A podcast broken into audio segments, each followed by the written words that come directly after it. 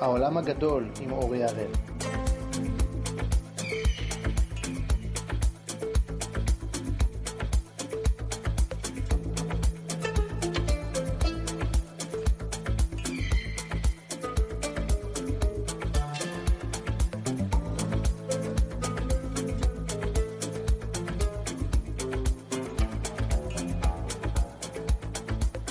האזנה נעימה.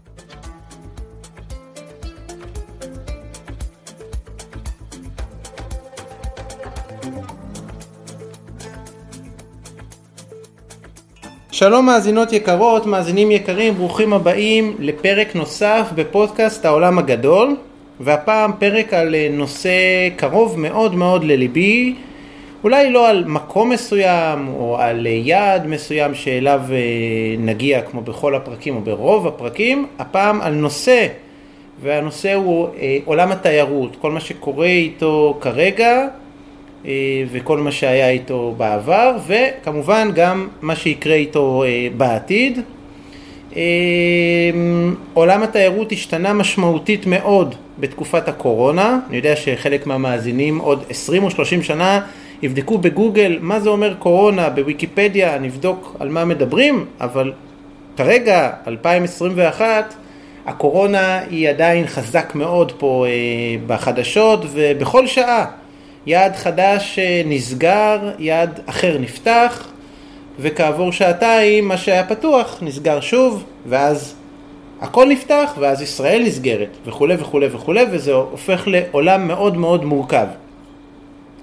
בתוך העולם המורכב הזה אה, נמצאת אה, אישה שעוסקת בתחום שנים רבות, כ-40 שנה כבר, ואיתה נדבר בפרק הנוכחי. גם אני עבדתי בתיירות ועובד עדיין בתיירות בימים אלה, וגם כסוכן נסיעות ויודע עד כמה מורכב עוד לפני הקורונה עולם התיירות, אה, עולם התעופה, אפילו בתוך עולם התיירות זה משהו שטיסה יכולה אה, לעלות 300 אה, דולר, ובן אדם שיושב לידך והזמין את אותה טיסה, עשר דקות אחריך ישלם 150 דולר וכולי וכולי, דברים מאוד מאוד מורכבים, טיסות זה עולם מאוד מאוד מורכב ויש עוד הרבה דברים נוספים אה, בעולם התיירות הנרחב.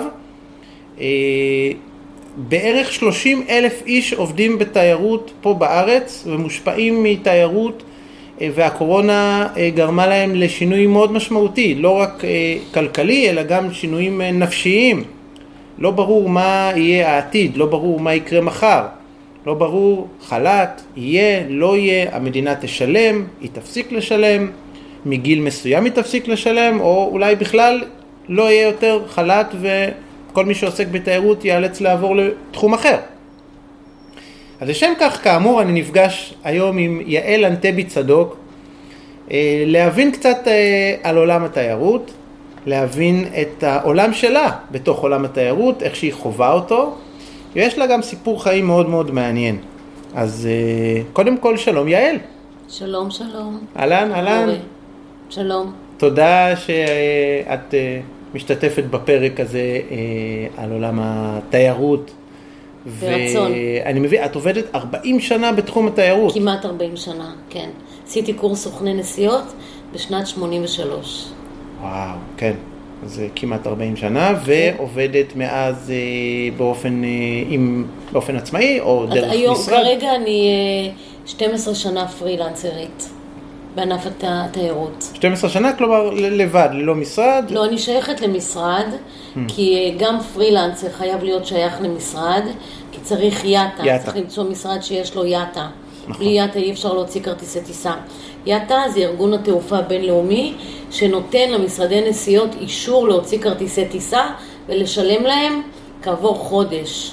הוא נותן אשראי. אז בשביל זה מאוד חשוב להיות, אה, לעבוד עם משרד שהוא קשור ליאטה. בעצם אה, אסמכתה לטפל בטיסות, ל... נכון מאוד. אישור אה, עולמי לטפל נכון. בטיסות, נכון, לכל משרד יש אישור יאטה נכון. וממנו בעצם את, נכון. אה, אה, כמו בלי... גייט כזה שממנו את פועלת, כן. בדיוק. כן. בדיוק. אז, אה, ואת מארגנת, אה, מה בעצם את עושה ביום יום? מארגנת? אני אה, ב-40 שנותיי, אפשר להגיד שראיתי הכל. כשהתחלתי להיות סוכנת נסיעות, לא היו מחשבים.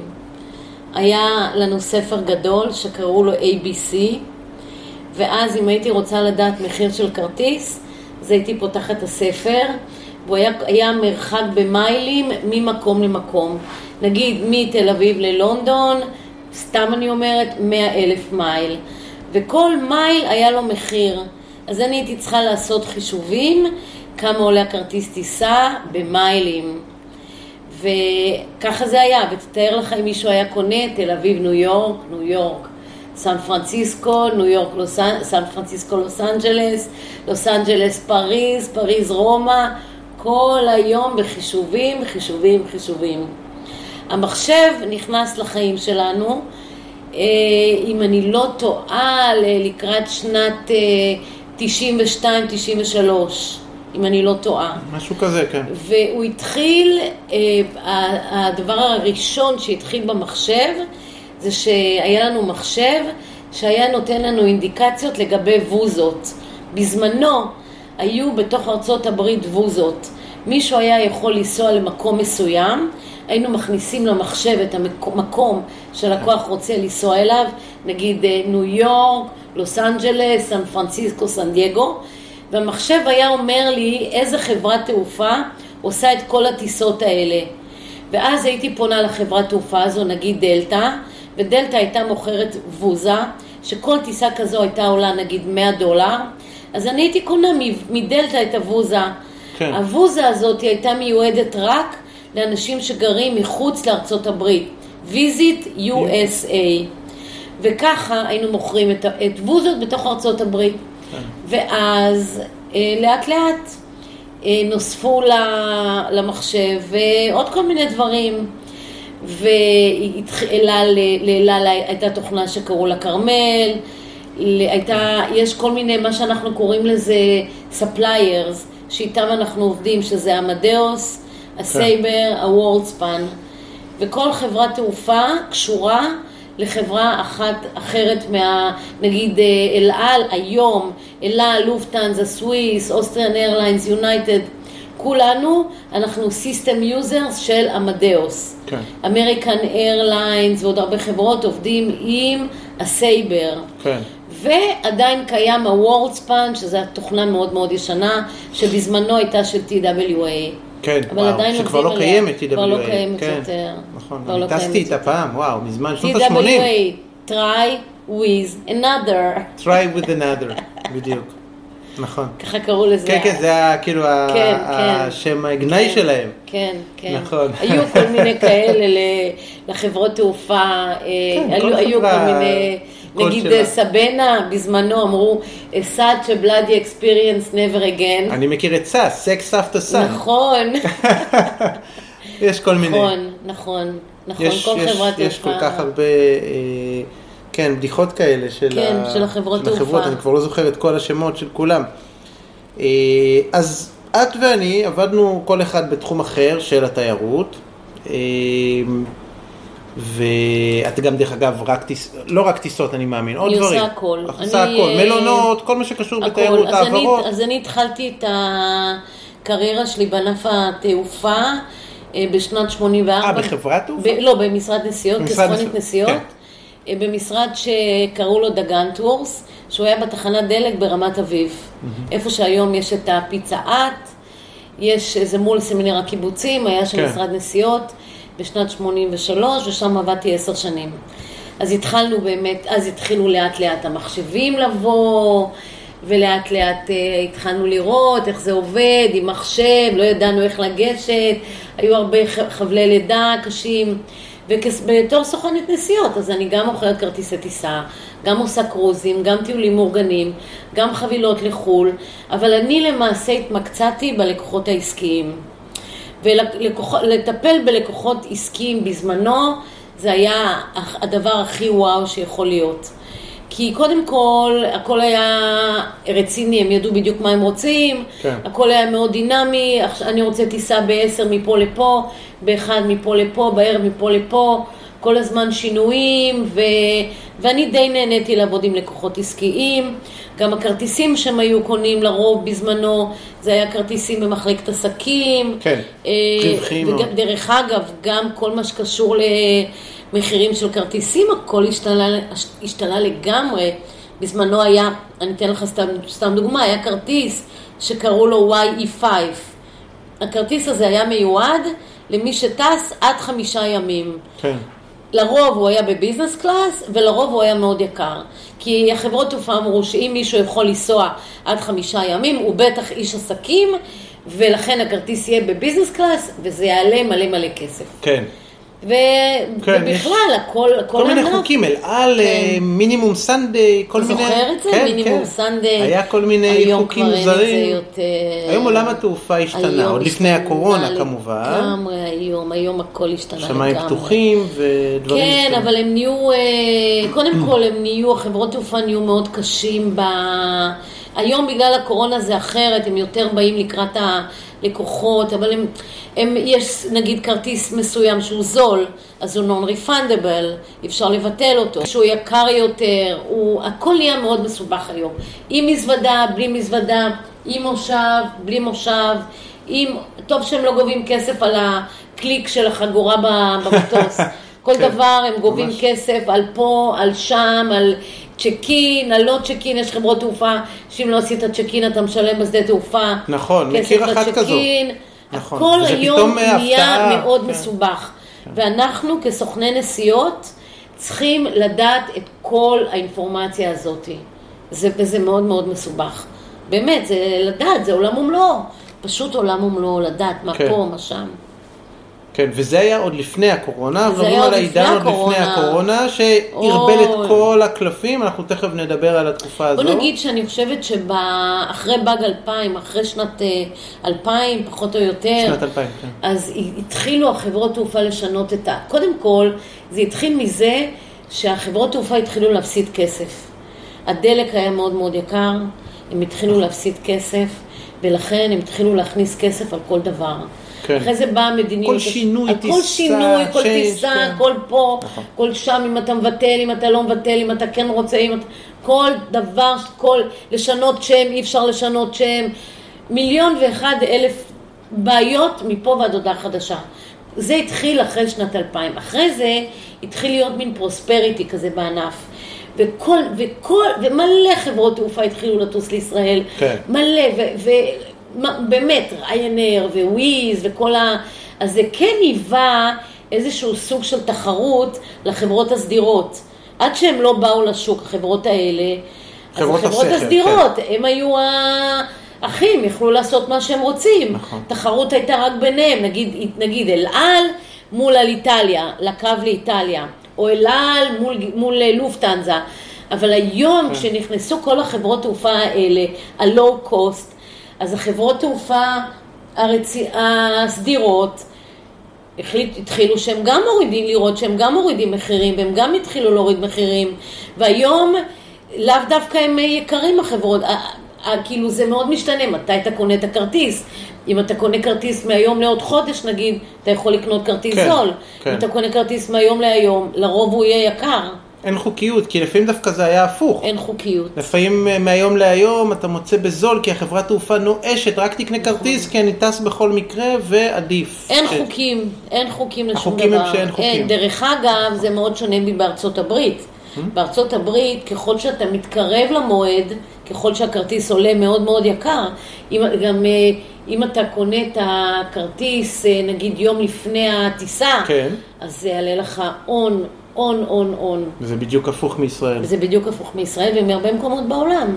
כן. בארצות הברית, אם אתה קונה כרטיס טיסה אה, יום לפני הטיסה, זה עולה הון. האמת זה, שיש זה ב- יכול להיות אה, יש בזה הון. היגיון מסוים, החברת תעופה רוצה להגיד שלושה, נכון. ארבעה ימים, חמישה ימים, חודש לפני, לא משנה. נכון. היא רוצה להגיד, "המ- הטיסה שלי היא בטוחה, נכון. אני יכולה לטפל במשהו אחר. נכון. אנחנו אולי גם קצת תרבות כזאת של הרגע נכון. האחרון. הישראל- בכלל, כן, נכון. בישראל, אז זה נכון. מתאים לנו עוד יותר. נכון, אבל היום, היום אני כבר לא מציעה, אני לא, באמת לא מציעה ללקוחות שלי לחכות לרגע האחרון, אם אתה יודע שאתה רוצה לנסוע, אז תזמין את הכרטיס, אבל אז באה הקורונה, והרבלה את כל הקלפים. הכל. נכון. עכשיו אולי כדאי להזמין יותר קרוב לרגע האחרון, כי אתה בדיוק. לא יודע אם המדינה תהיה פתוחה או לא, סגורה. אני רק אתן לך דוגמה. בחודש, בחודש יוני כן. התקשרו אליי לקוחות להזמין חבילה לספטמבר, הקרוב, ל, ל, לעכשיו. כן. והם רצו דברים מאוד מאוד מורכבים, כמו טיסה, רכב, הם רצו פארקים בהולנד שנקראים סנטר פארקס. אתה יודע מה זה? בוודאי. שזה וואו, משפחה, ממש, למשפחה, הכל. בפנים, כן. ואני לא, כשהם דיברו איתי, כשהם דיברו איתי במאי, יוני, אמרתי להם, עד ספטמבר, אני לא, לא מוכנה, לא מוכנה למכור לכם, באמת. כשאני, אני הפניתי אותם, אמרתי להם, תעשו, תקנו את הכרטיסים בטרנסאביה, תקנו את הרכב מספק מסוים. כן. וזהו, הם עשו את הכל, קנו את הכל, הכל היה טוב ויפה. והנה ביום שישי האחרון, אני מקבלת טלפון מהם, שאי אפשר להיכנס להולנד. הולנד נסגרה. אי אפשר להיכנס להולנד. נכון. דבר ללמפה. פשוט נכון. שלוש מדינות, בזמן שאנחנו מדברים כרגע, יש שלוש מדינות באירופה. שוודיה, פורטוגל והולנד. נכון. ואני- ועוד, יכול להיות שעד שהמאזינים ישמעו את הפודקאסט יהיו עוד אה, עשר מדינות או יותר. אני מאוד מקווה, אני מאוד מקווה, אני כולי בשקשוקים, איך שאומרים. כי אתם צריכים להבין שמבחינתי, זה לא שעושים שתי פעולות במחשב וזהו. היום, בתקופה של היום, בשביל למכור כרטיס טיסה, זה מאוד מסובך. אני צריכה ליד, כן. לדעת את מה היעד רוצה, ואני צריכה לדעת מיליון ואחד אלף דברים, מורכב מאוד. חלק מהמטיילים לא יודעים אפילו ש... שזה מאוד מורכב. שזה, לא רק שזה מאוד מורכב, אלא גם נגיד ליעד מסוים אתה צריך אה, טופס כדי אה, להיכנס למדינה הזו. נגיד, נכון. את, את עושה רק connection של שלוש שעות בלונדון, נכון. את צריכה טופס כניסה נכון. לבריטניה. הצהרת ואז בריאות. המטיילים אומרים, נכון. המטיילים אומרים, רגע, אני, אני לא נכנס למדינה, אני רק בשדה, אבל נכון, כן, לא צריכים. משנה. הצהרת בריאות, צריך להולנד, הצהרת בריאות, צריך לצרפת. נכון, לכמה מדינות. אז אני מצאתי, אה, דרך אגב, אה, בתחילת הקורונה, אני ידעתי את הכל. כי זה היה פשוט, אף אחד לא רצה אותנו, אז הכל היה בסדר. היום זה כבר נהיה, כן, את מדברת על מסובך. 2020. 2020 כן, לא היו טיולים? לא, לא, איך שהתחילה הקורונה, אז המצב היה אחרת. נגיד במרץ, אפריל, מאי, כן, יוני. כן, כן. זה לא היה, לא היו טיסות יותר מדי, אז, אז עוד ידעתי את הכל. כן. אבל היום זה כל כך מסובך. אז אני, יש לי בחור שקוראים לו דניס, שזה המקום להגיד לו תודה, מקווה שהוא ישמע את ההרצאה, והוא מלך, ה... הוא יודע הכל. יש לי לקוח רוצה לנסוע לקוסטה ריקה, אני שולחת אותו לדניס, דניס ממלא לו את כל הטפסים. אה, אוקיי. הכל הוא עושה לו. דניס הוא ישראלי הוא שחי... ישראלי שגר אה, בחיפה. בחיפה. והוא עושה הכל, הוא ממלא להם את- את הטפסים, טופס יציאה מהארץ של ישראל, כן. טופס כניסה לקוסטה ריקה, טופס עצירה בהולנד, טופס כניסה לישראל כשהם חוזרים לארץ, והזמנת בדיקת קורונה כשהם חוזרים כל לישראל. הבירוקרטיה כל הבירוקרטיה שמסביב. הזאת. שבלי זה אתה לא כן. יכול לטוס. כן, זה אתה פשוט הטכני לא יכול ביותר, לטוס. אבל זה, זה ממש ככה. מאוד מסובך.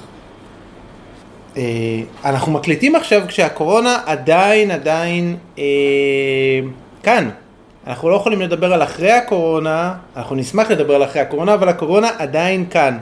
אנחנו כרגע בספטמבר 2021, הקורונה אה, משפיעה על כל תחומי החיים כמעט, ועל התיירות במיוחד, אה, ועבורך במיוחד, הקורונה השפיעה מאוד מאוד. מאוד מאוד מאוד. מאוד מאוד מאוד. כן, החיים אז, השתנו. אה, אז אני אה, בשנים האחרונות, ב-13 שנים האחרונות, אני פרילנסרית, ניהלתי משרד אה, עשר שנים שנקרא מונטורס, היום אני פרילנסרית של מונטורס, ותודה לאל, עובדת יפה, ועד תחילת הקורונה עבדתי מאוד יפה, התפרנסתי בכבוד, אה, אמנם עבדתי, איך שאומרים, 24/7, וכי אנשי עסקים, זה, זה בלילה, תזיזי אותם וזה, ו, כן. ואני, בוא נגיד שכל שגרת חיי, אני, אני בענף התיירות. נולדו ילדים, חתון, אה, נולדו במטוסים? רודו, נול, ילדים נולדו, הריונות, בר מצוות, הכל, אני סביב ענף התיירות. הילדים. שלי, כל בוקר היו קמים ושומעים את התקליט של אלעל, הכי בבית בעולם. הם יודעים. מה זה PNR, הם יודעים מה זה האותיות של ה-PNR, הם ממש כבר הפכו להיות חצאי סוכני נסיעות, רק מהתת רק נגיד מודע. להם, למטיילי, למאזינים, כמעט אמרתי למטיילים, הם מטיילים איתנו המאזינים, אבל PNR זה private name record, לא? אם אני לא טועה, כן, זה ה-PNR זה המספר booking של החברת תעופה.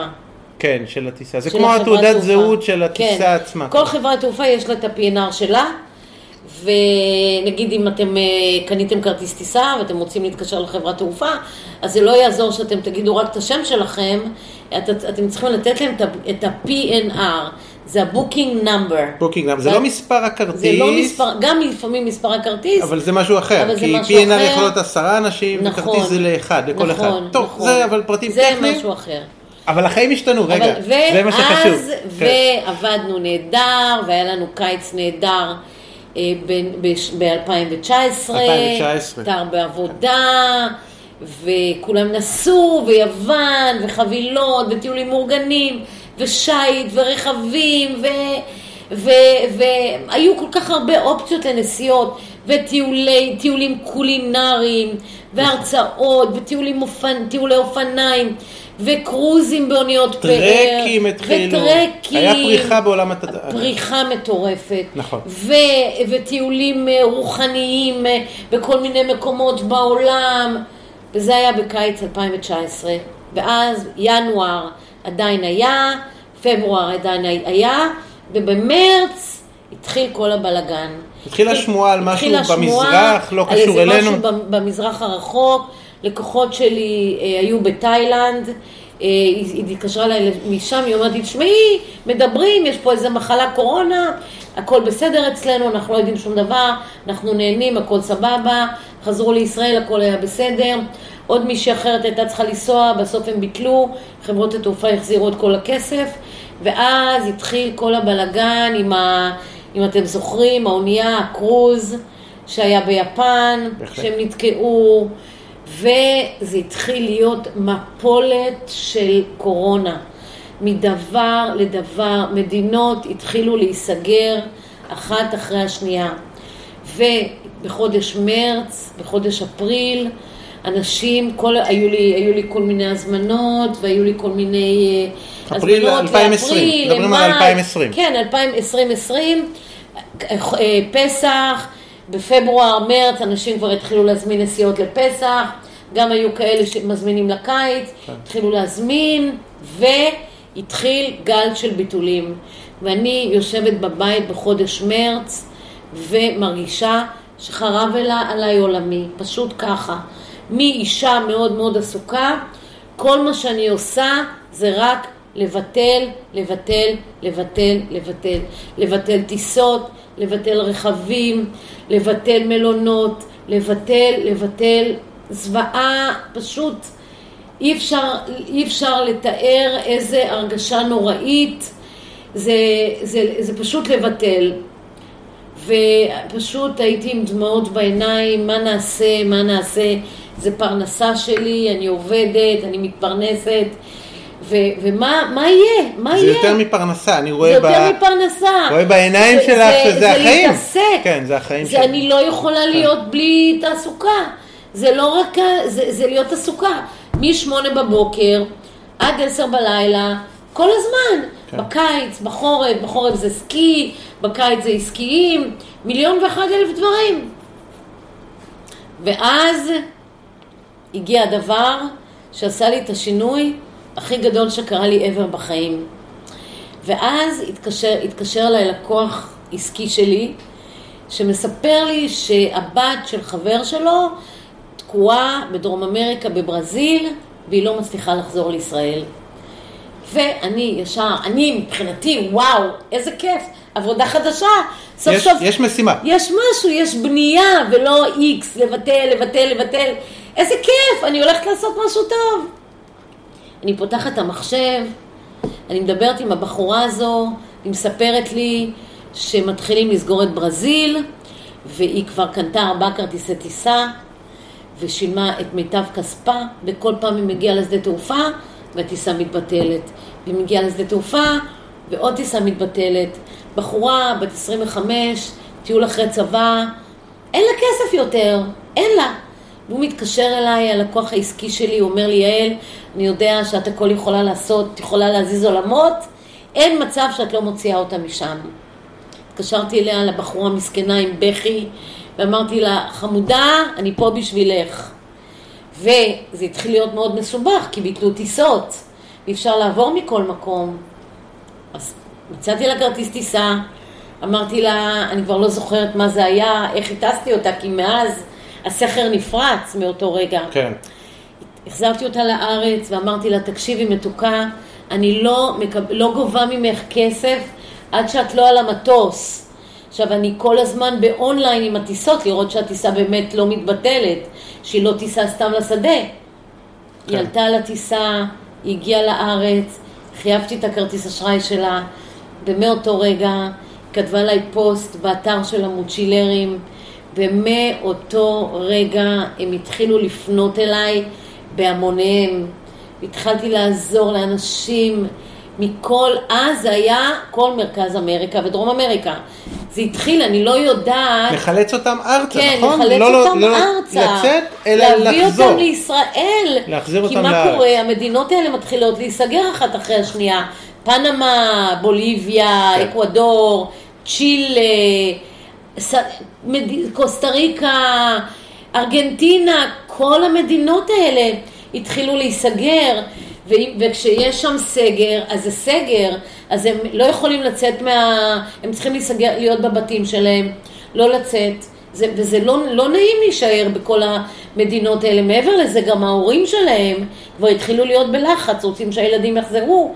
ואני מקבלת טלפונים ווואטסאפים, תעזרי לנו, תוציא אותנו, תעזרי לנו, תוציא אותנו, אנחנו לא יודעים מה לעשות, ואני צריכה להוציא אותם ולמצוא להם טיסות, ולפעמים אני מוצאת טיסה אחרונה לאיזה מישהו, אני לא אשכח, הוא היה בארץ האש, באושוויה. כן. הוא היה שם. כן, העיר, העיר הדרומית בעולם, בארגנטינה. כן, נכון, כן. והוא רוצה לחזור לישראל. כן. ואין טיסות. כן. נתתי לו טיסה מאושוויה לברזיל, ומברזיל לישראל בטיסה ישירה, אז לאן, לאן צ'ילה, היו לה טיסות כן. ישירות לישראל. כן.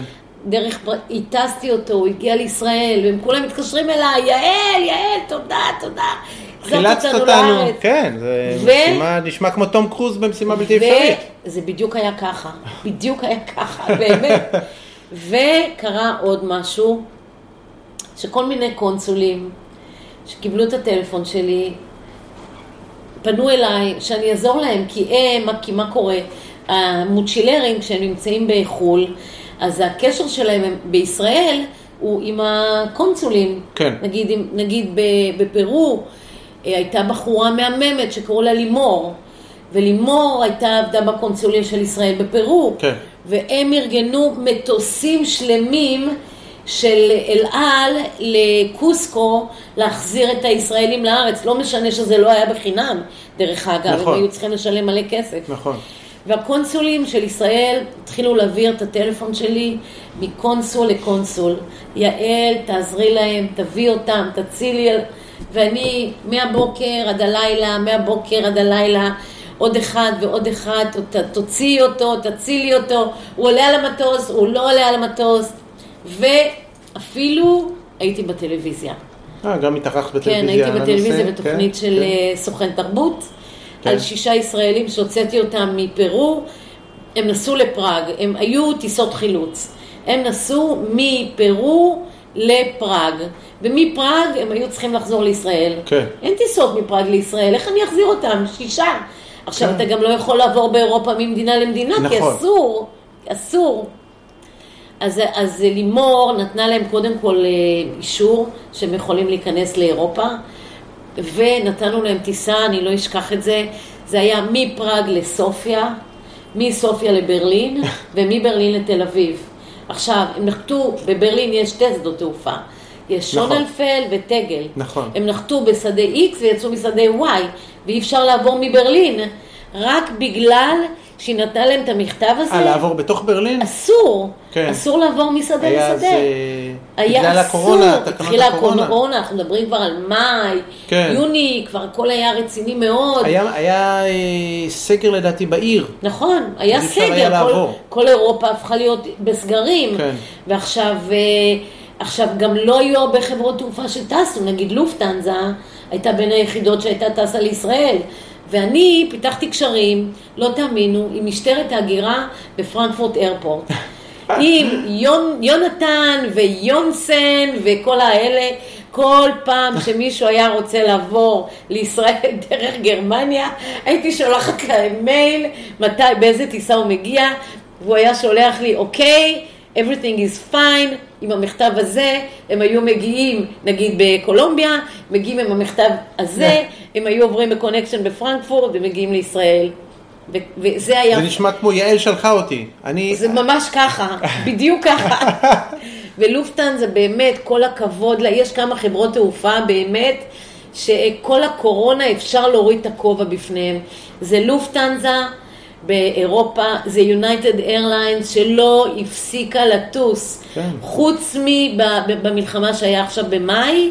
בשומר החומות, כן. כן, בשומר החומות כן, הם כן. הפסיקו לטוס. כן. מעבר לזה, הם טסו כל הזמן, לופטנזה טסה כל הזמן, טורקיש ביטלה והחזירה וביטלה והחזירה, אבל כל הכבוד ללופטנזה ויונייטד, הם באמת שיחקו אותה. יפה, וכל החברות צריך להגיד גם תודה. בתוך... ביטלו את הטיסות שלהם. כן. איבריה ביטלה, אייר פרנס ביטלה, כלם, כל אלה גם לקח מלא מלא זמן עד שהם... אה, יש חברות תעופה שהם העבירו את כל, ה, כל הטייסים שלהם לחל"ת. עכשיו כשהן נכון. רוצות לחזור כבר לפעילות, אז הם צריכות, צריכים, הטייסים צריכים לעבור איזושהי נכון, הכשרה. נכון. אז זה גם איזה גלגל נכון שצריך מאוד. להניע לאט לאט. נכון מאוד. וזה מטורף, זה משהו שלא טורף. היה מאז עידן התעופה המסחרית. גם אל על, גם באל על, הטייסים של אל על, בשביל לחזור לטוס, גם אל על לקח הרבה מאוד זמן עד שאל על אה, כן. חזרה לטוס. עם אל על גם זה היה... סיוט לא נורמלי, גם עד שהם החזירו כספים לאנשים, לקח מלא מלא זמן. זה לא, יש, יש עדיין, סיפור, כן, סיפור כן, סיפור גם מנטלי. נכון, וגם, להחזיר כספים. יש פה גם סיפור מנטלי של אנשים שמרגישים שהם תקועים. נכון. הם לא נכון. יכולים לחזור לארץ, למשפחות שלהם, והמשפחות מתחילות להילחץ גם מכך שמה יקרה אם הם חלילה יכלו שם בקורונה. נכון. וייתקעו נכון, שם. נכון, נכון. וגם העניין נכון, של... נכון, לחץ של ההורים ולחץ של החבר'ה הצעירים שהם רוצים לחזור. וגם הלחץ של ישראלים שרוצים לצאת לחופשה. נכון. וכמעט אנחנו מדברים נכון. על כמה שנה וחצי. אז עכשיו תכף נגיע לזה גם. אז קודם כל, כל הקונסולים של מרכז אמריקה, באמת, באמת, שזה לימור, שזה מייק שהיה בקוסטה ריקה, mm-hmm. מה שהוא עשה בקוסטה ריקה. למוצ'ילרים שהיו שם, הביא אותם עם טורקיש, שפתאום טורקיש ביטלה את הטיסה, מה שעברנו ביחד, סרטים, סרטים, מדהים. באמת, זה לא לישון בלילות, וכל הקונסולים של ישראל במרכז אמריקה ודרום אמריקה, ובקולומביה, שלומית בקולומביה, מה שהיא עשתה זה משהו. מדהים. באיזשהו שלב, אה, יבשת דרום אמריקה ומרכז אמריקה התחילה להיסגר. התחילה להיסגר, כולם חזרו לישראל, והתחילו להתעורר הקונסולים של ישראל באוסטרליה ובניו זילנד. כן. התחילו הישראלים באוסטרליה ובניו זילנד, רוצים לחזור לישראל. נכון. רוב הטיסות היו דרך הונג קונג, קטאי, ביטלה את הטיסות שלהם. נכון. יצרתי קשר עם אה, רועי, הקונסול של ישראל בניו זילנד, וניר, הקונסול של ישראל באוסטרליה, בקנברה. כן. וגם הם, ביחד עשינו את זה ביחד. היו טיסות חילוץ. היו, היו טיסות, לא רק היו טיסות חילוץ, כן. היו גם טיסות חילוץ, נכון, אבל מבחינתי מי שהציל אותי בתקופה הזאת זה דווקא קטר איירווייז. הייתי נותנת להם טיסות. עכשיו מה, גם היה את סינגפור איירליינס, אבל סינגפור כן. איירליינס לא מרשה, אתה לא יכול לטוס, נגיד יש מישהו באוקלנד, אז אתה לא יכול נגיד לטוס... אוקלנד ניו זילנד, נסביר כן, למאזינים היקרים שלנו. נכון, אתה לא יכול לטוס נגיד אוקלנד אה, סינגפור עם אייר ניו זילנד, נגיד, וסינגפור פרנקפורט עם סינגפור איירליינס. אתה לא יכול. זה חייב להיות הכל באותה כן. חברת תעופה. ולמה?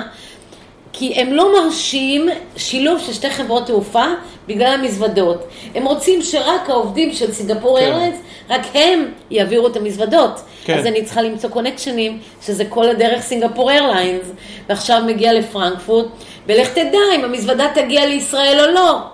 זה, יש, יש, יש אנשים שפותרים סודוקו, ויש כאלה שפותרים את הסודוקו הקשה, יש את הקשה ביותר, זה נשמע כמו עוד עשרה שלבים קדימה. קדימה. זה ממש ממש מסובך. קדימה. ואם כן. אתה לא נותן את הטיסה פרנקפורט תל אביב בכרטיס, יכול להיות שלא לא יעבירו את המזוודה. עכשיו, הוא לא יכול הלקוח לצאת להביא את המזוודה. כן. כי אם הוא יצא, אז זה כאילו הוא נכנס למדינה. כן. ואסור הרי להיכנס. כן. ועם טורקיה היה אותו סיפור, אבל טורקיה הייתה אחת המדינות היחידות שממש פתחה מהר מאוד את הכל והרשתה שיעברו דרכה ויקחו את המזוודות וכל אלה. אז זה החיים שלך מורכבים. מורכבים מאוד. זה היה להחזיר את כולם. זה היה להחזיר את כולם. וכולם חזרו. אלא אם יש איזה, בטח אז- יש איזה אז תרמילי שנסע אז לשנתיים. אתה לא, בדיוק כך. כן? לפני שבועיים, לפני בערך זה שבועיים. מזכיר לי את הבן אדם שמצאו בווייטנאם, והוא אמר, מה זאת אומרת? איזה מלחמה? אני מטייל ביערות. אין פה. אמריקאים עדיין? אז זה בדיוק, בדיוק, בדיוק מה שאתה אומר, שלפני שבועיים אה, התקשרה אליי אימא נחמדה בשם אורלה להגיד לי שהבן שלה נמצא באוסטרליה, בעיר ליד קנברה, וס- ואוסטרליה נמצאת עכשיו בסגר. זמן בסגר רב כבר. מטורף, כן, מטורף. כן, כן. מה זה אומר סגר? זה אומר שבשביל לעבור מעיר לעיר צריך אישור. והבחור הזה נמצא באיזה עיר, לא בקנברה אפילו, ב, נגיד שעה מקנברה, כן. והוא רוצה לחזור לישראל. רק שלוקח זמן עד שהוא אורז את המזוודות שלו והוא לא יודע מתי הוא רוצה לחזור ואני שמרתי לו טיסות והקונקשן שמצאתי לו היה קנברה, סידני, סידני, דובאי, דובאי, תל אביב. וזה היה נהדר, כי היה שילוב, שיתוף פעולה בין קוונטס, שזה החברת תעופה של אוסטרליה, כן. לבין אה, אמירייטס, שזה החברת תעופה שטסה אה, סידני, דובאי, תל אביב. כן. אוקיי, ואני שלושה ימים שומרת לו את הכרטיס, כי הוא כן סיים את העניינים שלו. כן, החברה הלאומית של איחוד האמירויות. נגיד, נכון, נסביר למדי, נכון. אבל איפה הוא היה לפני כן? כלומר, בעיר שנמצאת לא, שעה הכוונה, מקנברה. הוא ידע שהוא הוא הגיע ב- לאוסטרליה לפני שהתחיל כל ה... כן, הוא כבר שנתיים נמצא אה, שם. אוקיי, אוקיי. כן, אבל הוא, שהוא רוצה לחזור. הוא עשה חיים ולא רצה לבוא כנראה לחזור לישראל. שנתיים באוסטרליה. שנתיים הוא באוסטרליה. אז אה, אחרי שנתיים מגיע לו לטוס כן. אה, קצת קשה. נכון. תשמעי, הוא עבד- הוא עבד קשה. הוא נהנה שנתיים. אז, אז אנחנו עשינו ככה, אז אני שמרתי להם טיסות 17 לאוגוסט, 18 לאוגוסט, 19 לאוגוסט, והנה ב-19 לאוגוסט היא אומרת לי, הוא רוצה לחזור לישראל, ואני שומרת לו את הטיסות. הוא יצא מהעיר שהוא נמצא בה, הוא הגיע לקנברה, ולמעשה לא היה לו אישור לטוס ולהגיע לעיר הזאתי. הוא מגיע לשדה, לשדה התעופה, הוא לעיר עשה בדיקת... קנברה? כן, לעיר קנברה. אוקיי, בירת כי הוא גר אוסטרליה, אוקיי. מחוץ לעיר הזאת. כן. אה, לא ואוסטרליה בסגר. ואוסטרליה בסגר. אז הוא מגיע לקנברה, והוא הולך לשדה תעופה, והשדה תעופה נסגר. זה לא שדה גדול, ורק חברת תעופה אחת טסה. זהו. יש שם קוונטס כל יום בשעה ארבע אחרי הצהריים. עד שהוא הגיע לשם היה שמונה בערב, שדה התעופה סגור, בא אליו שוטר, אומר לו, אתה לא יכול להיות פה. הוא לוקח את עצמו, הוא יורד למטה לחניון של השדה תעופה. וואו. והוא ישן בחניון של השדה תעופה להתכונן לטיסה למחרת. וואו. עכשיו, הוא עשה בדיקת קורונה ועוד לא הייתה לו את התוצאה. והטיסה היא למחרת בשעה ארבע אחרי הצהריים. אז הבחור החמוד ישן בשדה התעופה, בחניון, הכל סבבה, מגיע לטיסה, שלוש שעות לפני, טיסה של קוונטס, עדיין אין לו את הבדיקה. אבל הם היו בסדר, כי הייתה לו טיסה מקנברה לסידני, והם אמרו שעד שהוא יגיע לסידני, שזה עדיין אוסטרליה, הוא בטח יקבל את התוצאה, ואז היה לו אה, סידני, דובאי, תל אביב. הוא מגיע, הכל היה בסדר, הוא עלה לטיסה, הוא מגיע לסידני. למזלנו היה לו ארבע שעות קונקשן בסידני. הם אה, רואים את הבדיקה, ומסתבר שמי שעשה לו את הבדיקת קורונה, שכח להכניס את השם שלו על הבדיקה. הם הכניסו רק את המספר דרכון, והם לא הכניסו את השם שלו על הבדיקת קורונה. זה אומר שבדיקת קורונה לא קבילה. כן, וואו. עכשיו, יש מעבדה לבדיקות קורונה בשדה התעופה בסידני, הוא עשה את הבדיקה, זה עלה. הרבה מאוד כסף, והוא הגיע לישראל, הוא חזר סידני, דובאי, תל אביב, הוא יצא ביום אה, חמישי משם, והוא הגיע לישראל ביום שישי בבוקר, דרך דובאי, קונקשן קצר בדובאי, וכל היה וזה אחרי שהוא ישן אה, לילה שלם בשדה תעופה, בשדה תעופה בחניון. בחניון. בלי הכנה, בלי בלי אוכל, אין כלום, כלום. ככה, ככה. אני יכולה לספר סיפורים מפה ועד הודעה חדשה. אז, אבל הוא היה למעשה האחרון שהחזרתי לארץ עד עכשיו. ו, והתחלתי, כמו שאמרתי לכם, אה, לעשות חילוצים, עשיתי חילוצים, ואז אה, הכל היה בסדר, ואז התחילו לפתוח את השמיים לאט לאט, ואנשים התחילו לטוס, והכל בסדר, הכל היה בסדר, והתחילו לטוס לנופשונים, וכל מדינה עם ה... עם הזה שלה, והתחילו לפנות אליי. למעשה אני שיניתי את כל האופי העבודה שלי. קודם כל, השם שלי מאוד התפרסם בכל הרשתות, בפייסבוק, באינסטגרם, אנשים קיבלו את השם שלי מאחד לשני והתחילו להתקשר אליי. עכשיו, אני סוכנת נסיעות שבחיים לא הייתי מטפלת במישהו שהיה בא אליי, לא מהפייסבוק ולא מהאינסטגרם, בחיים. כולם, הכרתי אותם, זה לקוחות, לקוחות שמלווים אותי 30 שנה, לא טיפלתי, והנה כל הלקוחות שלי הישנים לא טסים, לא כלום בגלל הקורונה, ופה היום אני מטפלת בלקוחות חדשים לגמרי. שפשוט באים אליי מפה לאוזן. ממש להמציא את עצמנו מחדש. ממש המצאתי את עצמי מחדש. יש לך כינוי המלאכית של המטיילים הישראלים? קוראים לי המלאכית כי... קוראים לי המלאכית כי אה, עכשיו אני מלווה את, הישראל, את, את המוצ'ילרים, כאילו הם כתבו עליי וכאלה, אז אני היום מטיסה את כל המוצ'ילרים למרכז אמריקה ולדרום אמריקה, ואני מלווה אותם. מה זה אומר? שאני בודקת שהם עלו על הטיסה, שיש להם את כל הניירת, שהם הגיעו לקונקשן, שהם הגיעו ליעד, אני בודק, שהם חוזרים לארץ, אני בודקת שהם מילאו את הטופס חזרה לישראל, שהם עשו בדיקת PCR ולא אנטיגן, כי אנטיגן אסור, כן. ועד שהם נוחתים בישראל אני מלווה אותם, אני מחזיקה להם את היד, והם באמת קוראים לי המלאכית של ענף התיירות, המלאכית של התעופה. חוץ מהמוצ'ילרים, אני גם התחלתי לעשות עוד דברים אחרים שבחיים לא התעסקתי. התחלתי להתעסק בזוגות של אה, פונדקאות שנוסעים לארצות הברית, ועשיתי כמה זוגות, זוגות לקולומביה. וזה מבחינתי ללוות אותם בתהליך של ההבאה של התינוק לישראל, זה משמעות מטורפת מבחינתי. אני רק אספר לכם סיפור אחד, שבערך לפני ארבעה חודשים ליוויתי זוג מקולומביה לתל אביב, הם נסעו שתיהם, נולדה תינוקת, זה לוקח חודש עד שהתינוקת מקבלת את הדרכון הישראלי, והגיע ל... הבן זוג אחד חזר לישראל, הבן זוג, הבן זוג השני נשאר שם, כי היינו צריכים לחכות לדרכון הישראלי שיגיע, היא לא יכולה לנסוע בלי דרכון ישראלי. כן. אז אני רק אספר לכם שבשעה טובה היא קיבלה את הדרכון, ואז הוא מתקשר אליי להגיד לי, הכל בסדר, היא יכולה לבוא לישראל, קולומביה, בוגוטה, פרנקפורט, תל אביב, הכל בלופטנזה. הוא מגיע לקולומביה, לבוגוטה, הוא כן. עשה בדיקת קורונה לעצמו, אבל הוא לא עשה בדיקת קורונה לתינוקת. התינוקת, התינוקת, בת החודש, גם היא צריכה לעשות? גם היא צריכה בדיקת קורונה. ולא מעלים אותה אה. למטוס בלי בדיקת קורונה. אה. היא טסה, מבוגוטה לפרנקפורט היא טסה. הם לא שמו לב שאין הבדיקה, אה. הם נתנו לה לעלות. היא מגיעה לפרנקפורט יום שבת, ולא מעלים אותה לטיסה פרנקפורט תל אביב, לא מעלים כן. אותה.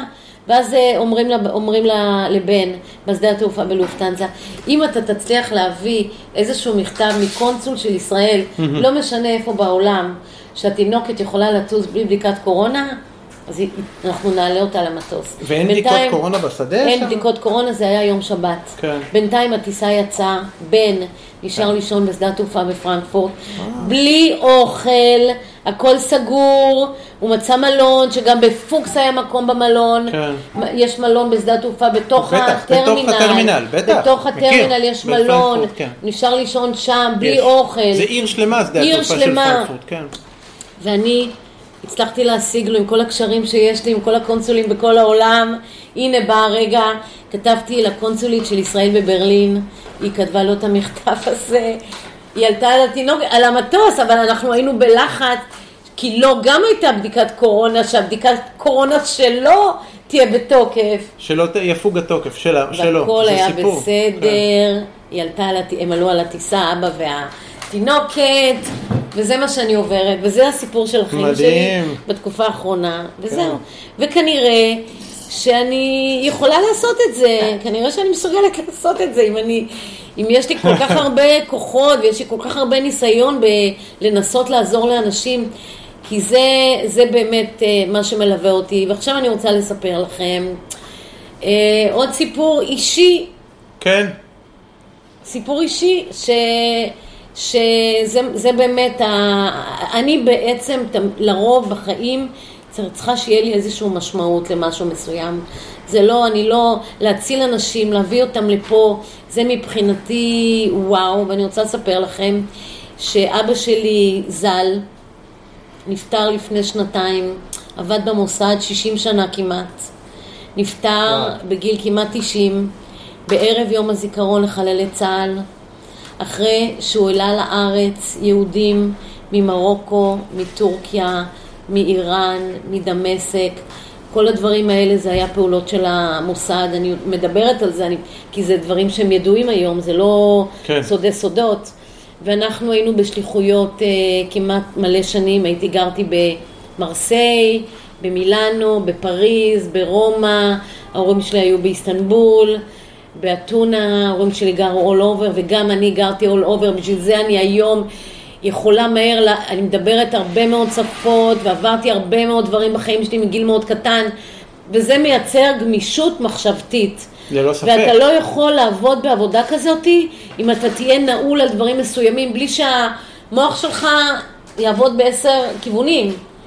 וכשאבא שלי נפטר, הלכתי למתקשרת ושאלתי אותה, תגידי, איך אני יכולה להנציח את אבא שלי, שסך הכל הוא העלה לארץ, יהודים, כן. בשנות ה-63, 63 היינו גרים בפריז, והוא היה גר במרוקו, ומעלה את יהודי מרוקו לישראל, דרך מרסיי לישראל. הוא אסיר ציון, הוא ישב בבית סוהר במצרים בגלל אה. פעילות ציונית, ציונית שהוא עשה. באיזה, באיזה שנים הוא היה בבית סוהר? הוא נולד בשנת על... 29, הוא היה בן 20, זה היה לפני הקום של מדינת ישראל. כן.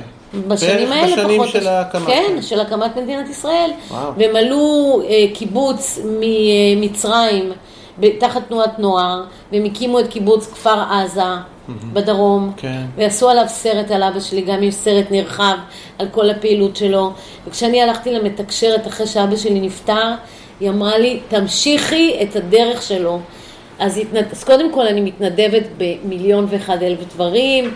שבכל מה שקשור בלעזור, כי אני חייבת לעזור, לא סתם קוראים לי יעל, יד עוזרת לכולם, איפה שאפשר לעזור שם אני נמצאת, מחלקת אוכל, לקט ישראל, מיליון דברים. והחילוצים מבחינתי זה כאילו להביא אותם לארץ ישראל, להחזיר אותם לפה. והתינוקת הזו, התינוקות של הפונדקאות, זה וואו. עכשיו גם, דרך אגב, ליוויתי פונדקאות מקייב. גם עכשיו, לפני שבוע. אוקראינה גם? וואו. גם, לפני כן. שבוע. באה תינוקת חמודה לישראל. וזה מה שאני עושה עכשיו, אני עושה את כל הדברים הלא אפשריים, באמת. כל הדברים שאף סוכן נסיעות לא רוצה לעסוק בהם. אין כזה לא אפשרי. אין, הכל אני עושה, הכל. אפשרי. תאתגרו אותי, תאתגרו אותי. אני לא ישנה בלילות, אבל הכל אפשרי. איך שאומרים בהודית, צב קוצ' מלגה, כאילו הכל אפשרי. הכל אפשרי, הכל אפשרי, ממש. באמת, באמת, מבצעים מטורפים, אני לא ישנה בלילות, הכל לא פשוט, הרבה מתח, הרבה עצבים, עד שהם לא עולים על הטיסה, עד שהם לא נוחתים. כן. מיליון ואחד אלף סיפורים, אני, אני אכתוב ספר, אני מאמינה יום אחד על כל מה שעברתי. אבל הכל בסדר, הם עוברים, אני עוזרת להם לנסוע לחו"ל, לחזור מחו"ל, וזהו. וזה, ה... וזה הסוף של הסיפור שלי, האמת היא. שזה סיפור חיים אה, מעניין. זה סיפור חיים מדהים, זה גם אה, ציונות ונחישות, התמודדות, שליחות, כל מה נכון. שסיפרת אה, בעצם ב- נכון. בארבע מילים. נכון. אז זה באמת באמת סיפור נכון. כן, סיפור מדהים. כן, היום זה, היום זה כבר מאוד מסובך היום, אני נגיד לא לוקחת היום הזמנה לטיסות לעוד הרבה זמן. ואני כל דבר משתדלת, זה מאוד מפחיד, הנה עכשיו, כן. נגיד, סגרו את שוודיה, הולנד ופורטוגל. יש לי עוד כמה הזמנות, לא הרבה. לך תדע מה יהיה. נכון, חיים איך, מהרגע כן, להרגע, ממש. כן, אבל איך מדינות גם, איך הולנד יכולה להחליט מהרגע להרגע שהיא לא מכניסה ישראלים יותר? איך? הסיבה היא מן הסתם כמות הקורונה פה בארץ, שיש, אנחנו מדברים על עשרת אלפים, אחד עשר אלף אה, כן, אבל הם היו, אם הם היו, נגיד, נותנים. איזשהו טיים לימיט כזה, והם אומרים, כן. נגיד... אה, ממחר, משבוע ממחר, הבא. מעוד שבוע, מעוד זה. לתת לאנשים, אנשים מסכנים. אנשים לא נסעו לחופש שנתיים. נכון. רוצים קצת לנשום אוויר בחגים.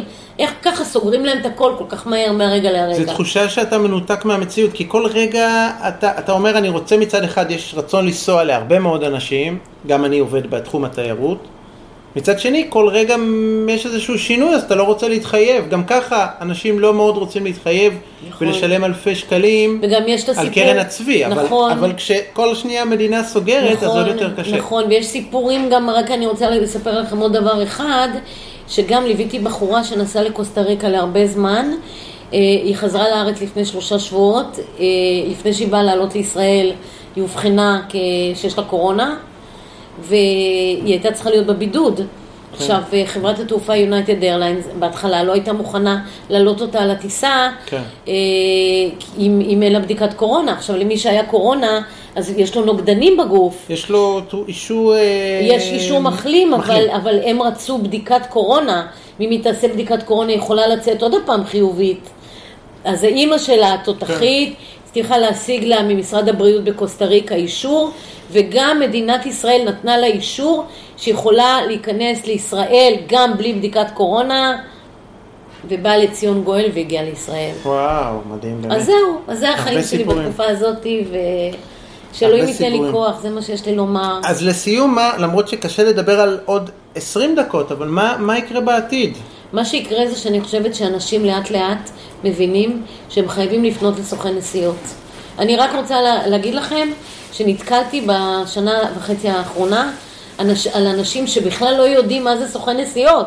הם לא יודעים מה זה המושג הזה, מה זה המקצוע הזה, הם לא, לא מכירים. כן, לא כאילו מכירים אומרים שכאילו הזה. המקצוע הזה נעלם מהעולם לאט לאט כי יש אינטרנט, אבל נכון. עכשיו האינטרנט הופך לאיזשהו. אין עם מי לדבר. האינטרנט פשט את הרגל, וכל מי שקונה כרטיסים, אם אוקיי, אם יש לך טיסה קטנה ללונדון או כאלה, סבבה. גם- אבל- גם לא בטוח. גם לא בטוח, נכון, נכון. גם לא בטוח. כן. ותפנו לסוכן, תפנו לסוכנים, תשאלו שאלות, יעזרו לכם. העמלה שלנו היא לא כל כך גבוהה יחסית לאינטרנט. בשביל מה שאתם מקבלים מהסוכן, יש לכם ראש שקט, הוא אומר לכם מה קרה, אם משהו השתנה, אם משהו התבטל. תפנו לסוכני, לסוכני נסיעות. זה מה שאני חושבת שהולך לקרות. עכשיו, אה, הרבה מאוד סוכני נסיעות לא עובדים היום, כן, כי, ה- כי הוציאו אותם לחל"ת. כן. ונראה מה יהיה, נראה אם משרד האוצר, אה, אולי הוא... אה, כי היום, דרך אגב, אני אמנם עובדת, אבל זה עדיין ירידה של אה, 70 אחוז, יש לי בעבודה בוודאי. שלי הרגילה. אני עובדת פי שלוש, ואני מרוויחה רבע ממה כן. שזה. הירידה היא מאוד מאוד גדולה, כי תחשבו, אין טיולים מאורגנים, אין שייט, אין צ'רטריסטים, אין כלום. כן. לכן הכל מאוד... משרדי נסיעות שלמים נסגרו, נסגרו, חברות תיירות, נסגרו, קולגות נסגרו. שלנו, נסגרו לגמרי, שעברו לגמרי. ועובדים היום בסופרים או עברו לתחום אחר. לקופת חולים, למכבי, לכללית, לזה, מדהים. נכון. תחום שרק לפני שנה, או שנה, נגיד שנתיים, דיברו עליו כמקצוע אז- הכי בטוח. כמעט בעולם. אמרו לי, אתה עובד מאמין?" בתיירות, בחו"ל. מי היה וואו." מאמין? ועוד אני מדברת מלא שפות. אז תמיד אמרתי, אוקיי, אני לא אעבוד בתיירות חו"ל, אז אני אמצא עבודה בתיירות פנים. אבל אין תיירות פנים. מדברת צרפתית, איטלקית, אנגלית, שוטף. גם תיירות פנים אין. גם הם אוכלים אותה עם הבתי מלון. אז, קיצור, אה, בוא נקווה. בוא נסיים בחיובי, איך, איך יהיה נסיים בחיובי? בסדר, אני מאמינה הקורונה שזה ייגמר, הרי- או, שנ... או שהיא תסתיים, או שיהיה... אנחנו נלמד לחיות. או שנלמד לחיות נלמד איתה, לחיות עם ואנשים זה. ייסעו. כן, אני, אני, מה שאני חושבת, תקשיבו, אני הייתי בפריז לפני שבועיים, הכל היה בסדר גמור, למרות שאמרו לי, אל תיסעי, אל תיסעי, כולם שומרים שם, מסתובבים במטרו עם שתי מסכות, יש כבוד אחד לשני, שומרים, הם שומרים כמו שצריך. ו... והקורונה לא בחדשות כמו פה. הקורונה לא בחדשות בכלל, באמת. ותיסעו, תיסעו לחו"ל. כי החוף, הכיף הזה שהחופש עושה להתנתק מהמסגרת היומיומית שלנו, זה וואו. אין מחיר לזה. תיסעו לחופש, נקודה. לחו"ל. לחלוטין, בשביל זה אנחנו פה, עובדים בתחום התיירות, ומי שלא יכול לנסוע לחו"ל, או בדרך במטוס ישמע פודקאסט על טיולים בחו"ל. בדיוק. שמחתי. אז המון המון תודה כיף. ליעל אנטבי צדוק. תודה. על uh, זמן קסום. למדנו על חייה המרתקים, על הנחישות האדירה שלה ועל העבודה הקשה שלה, ובאמת המון המון תודה. שמות. אני מאמין, אה, למרות שאני לא מכיר אישית את המטיילים שנסעו דרכך, אני מאמין שרבים מהם מודים לך על העבודה הקשה ועל כך שאת אה, לא ישנה לי בלילות, כמו אימא שאמרת. חו"ל, הם קוראים לי אימא חו"ל. אימא חו"ל. אחרי, אימא חו"ל. יש אימא הביולוגית ואז וגם הם חו"ל. ממליצים עליי בקבוצות שלהם, ראיתי את הטלפון שלך, זה אמר לי, זה המליץ לי, זה פה, זה שם. אז אנחנו גם אה, נבקש מהם להאזין, שידעו אה, כמה קשה הם עובדים, כמה קשה את עובדת עבורם. קשה מאוד. אה, ולא רק, אה, ולא הכל אה, מגיע להם בקלות, אלא באמת, עד שהלקוח עולה על הטיסה ועד שהוא חוזר לארץ, הנשמה יוצאת. באמת. יודע על מה את אנשים- מדברת, אנשים בהחלט. לפעמים גם עושים יודע. טעויות. או שהם עשו את הבדיקת קורונה לא בזמן, או שהם לא מילאו את הטופס, או שלא רשמו את השם שלהם נכון, או שהם עשו אנטיגן במקום PCR, גם שם או היינו... שמתווכחים, אני שלוש שעות בלונדון, אני לא צריך טופס, אני בטוח, תבדוק שוב. או שאני אני מחלים, אז אני לא צריך בדיקת קורונה. אני אומרת לכולם לעשות, דרך אגב, לכולם. כן, כדאי. זה, זה, רק, זה כמו דרכון, הבדיקת קורונה. זה באמת, זה, זה לא לקחת צ'אנסים, תעשו בדיקה, יאללה, עוד אחד כזה פה, אחד כזה שם, וזהו. כן, היא לא נוראית כל כך. לא. אז אה, שוב, הרבה תודה, יעל. כיף. ותודה לכם, מאזיני ומאזינות פודקאסט העולם הגדול, על הפרקים ששמעתם עד עכשיו, הפרקים אה, גם שיוקלטו בעתיד, אני מקווה שהיו לכם מעניין, ושהפקתם אה, מידע וגם אה, הנאה מהפודקאסט, אה, מהפרק הזה בפודקאסט. אז שוב תודה רבה, וניפגש בזמנים טובים, צאו, טיילו, ותהנו ותבלו. בדיוק. תודה ולהתראות. אה, וכמובן, כמובן, יעל, אני רוצה להגיד תודה לשלי סבר מקהילת הפודקסטרים, פודקסטרית נהדרת ומאוד כישרונית שיצרה את החיבור שלי איתך, יעל. אז גם תודה לשלי. העולם הגדול עם אורי הראל. אתם מוזמנים לשאר הפרקים של הפודקאסט. ליצירת קשר במייל נורמג 75 את בזק אינק.נט נורמג N-O-R-M-A-G 75 שטרודל כרוכ- או כרוכית בזק אינט B-E-Z-E-Q INT נקודה נט להתראות